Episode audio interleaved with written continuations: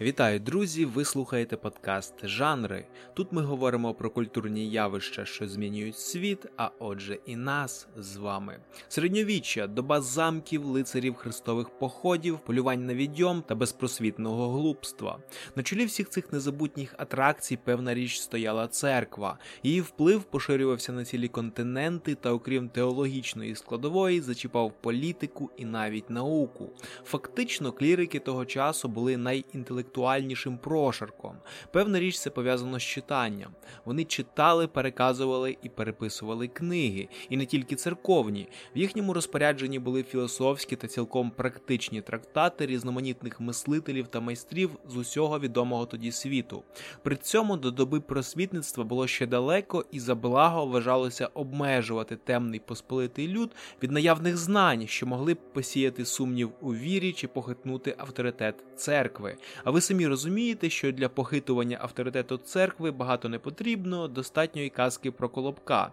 Отож, виходить, що середні віки були періодом стримування людей від прогресу. Очевидно, що робилося це з благими намірами, якщо й не всією, то принаймні більшістю церковної братії. Таким був їхній світогляд, і таким чином вони намагалися його обороняти. І варто зазначити, що обороняли пристрасно. З однаковим завзяттям вони спочатку палили тих, кого вважали єретиками, а потім і самі так само відважно, бувало, йшли на вогнище в якості єретиків. Цікаві були часи, тут нічого додати, та ще цікавішим, як на мене, було життя тогочасних монастирів та аббатств, які, власне, й виробляли книги. Уявіть лише собі заклад, де люди все своє життя присвячують книгам. Перш за все Святому Письму, а далі вже як кому пощастить. Про що точилися їхні суперечки, у чому вони сумнівалися і за що готові були померти. Про все це і навіть більше ви зможете дізнатися з предмету сьогоднішньої нашої розмови – книги Умберто Еко «Ім'я рози». А тому приготуйтесь до культурологічних теревень, бо ми починаємо. Для початку приділімо трішки уваги авторові твору. Я підібрав про нього декілька цікавих фактів, якими зараз з вами і буду ділитися. Почну з загальної інформації. Умберто Еко – це італійський письменник, філософ та дослідник середньовіччя, що ви, власне, і самі зрозумієте, навіть поверхнево оглянувши його твори. У них досить часто фігурує тема середньовіччя чи посилання на нього. Також пан Еко славиться своєю тягою до семантики, себто до розгадування значення різних символів та образів. Образів. Ця його пристрасть також дуже добре і часто приживається в сюжетах, додає їм багатошаровості та загадковості.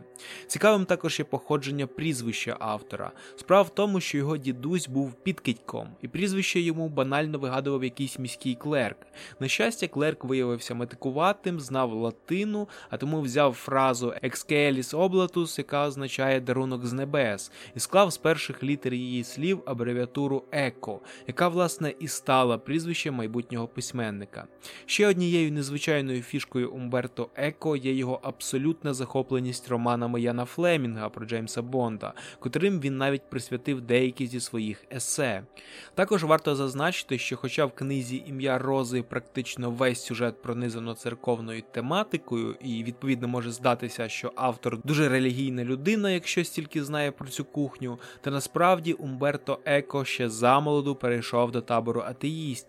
Як він сам розповідав у своїх інтерв'ю, це відбулося, як би це не звучало парадоксально, після написання ним в студентські роки дисертації по естетиці відомого середньовічного теолога та християнського святого Томи Аквінського. Власне кажучи, по автору у мене все. Тепер пропоную перейти безпосередньо до сюжету книги. Отож, події розгортаються в середньовіччі, коли монах-францисканець Вільям Баскервільський та його вірний помічник-послушник новіці Адсомелькський прибувають до Бенедиктинського монастиря на півночі Італії, щоб підготувати зустріч представників тодішнього папи і монахів-францисканців, котрі мають прибути туди для серйозного теологічного диспуту. Проте вже на місці мандрівники виявляють, що в монастирі все далеко не так гладко, як хотілося б. Насправді все просто жахливо, дивно, оскільки в святих його стінах орудує загадковий вбивця, мотиви котрого лишаються незбагненними.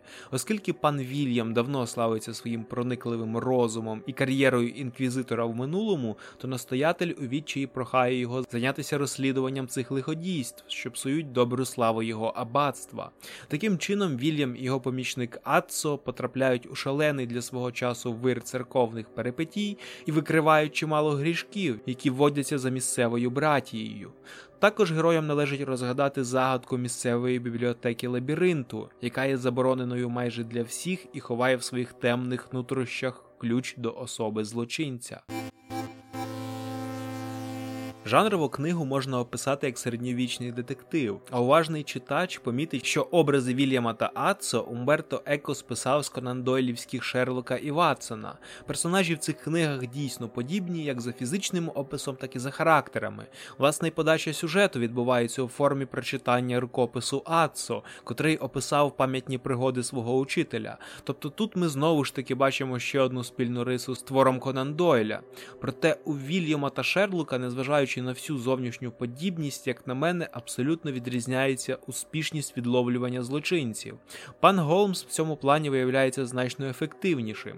Вільям же, хоча й класичними дедуктивними методами натрапляє на правильний слід, постійно наче приходить запізно, тобто йому не вдається безпосередньо запобігти злочину. В цьому вчувається багато готичної похмурості та приреченості. Тобто це не історія зі щасливим кінцем, де детектив в кінці урочисто закурює трубку, а всі довкола аплодують його кмітливості.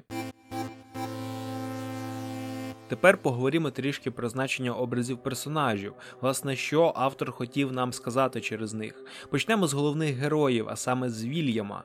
Він уособлює сучасну людину з широким колом інтересів, яка прагне прогресу та справедливості. Його помічник Аццо, на противагу учителю, постає перед нами як середньостатистичний представник старого порядку, дещо темний та все ж зі своїми чеснотами.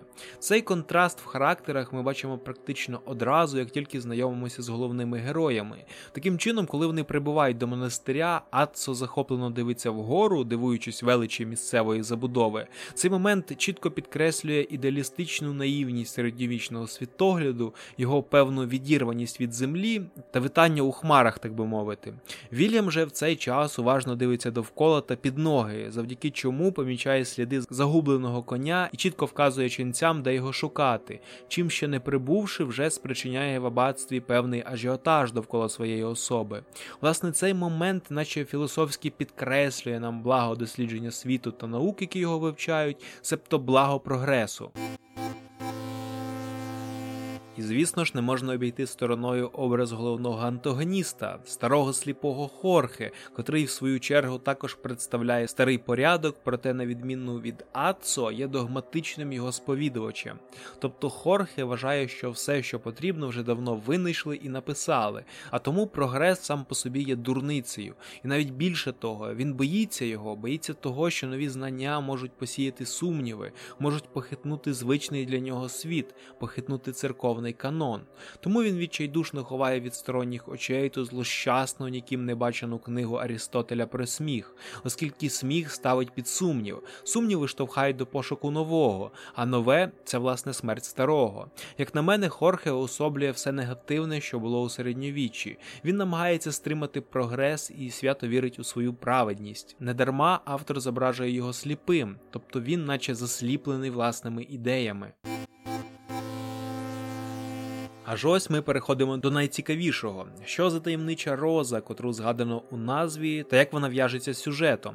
А насправді майже ніяк. І більше того, назву правильно було б перекласти «Ім'я троянди», а про розу це, скоріше всього, російська калька. Власне, в чому суть? У творі Адцо випадає нагода переспати з красивою селянською дівчиною. Під враженням, окрилений амурними почуттями, він, не знаючи імені своєї коханої, починає порівнювати її з квіткою. І тут нас підводять до філософії філософського висновку, що не має значення, як зветься об'єкт, оскільки назва не відображає його суті. От вам, власне, і троянда. Проте, звертаючись до пояснень самого автора, я вичитав, що Умберто Еко обрав цю назву випадково. Власне, символ троянди здався йому настільки багатим на різноманітні значення та тлумачення, що зрештою він втрачав всякий сенс. І тому ця назва здалася йому вкрай вдалою, оскільки знову ж таки кожен в міру своєї ерудиції може трактувати її на різний лад. Тепер поділюся з вами загальним враженням від прочитаного. Що ж, ця книга вкрай непроста, особливо її початок. Це точно не чтиво на кілька днів. У творі дуже багато історичних та контекстних описів, які, відверто кажучи, дуже складно сприймаються і потребують неабиякої витривалості читача.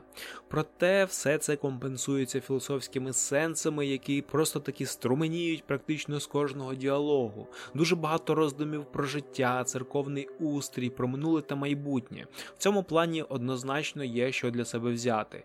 А окрім того, звісно ж, неперевершений детективний сюжет. Це дійсно нагадує готичного середньовічного Шерлока Голмса з урахуванням всіх стилістичних нюансів епохи. Що ж, у мене все. Свої лайки та підписки лишайте на наших каналах в YouTube, SoundCloud, Apple Podcast, Telegram та не забувайте про Facebook. Також підтримуйте нашу армію та одне одного. Ну, як завжди, до зустрічі у наступному випуску.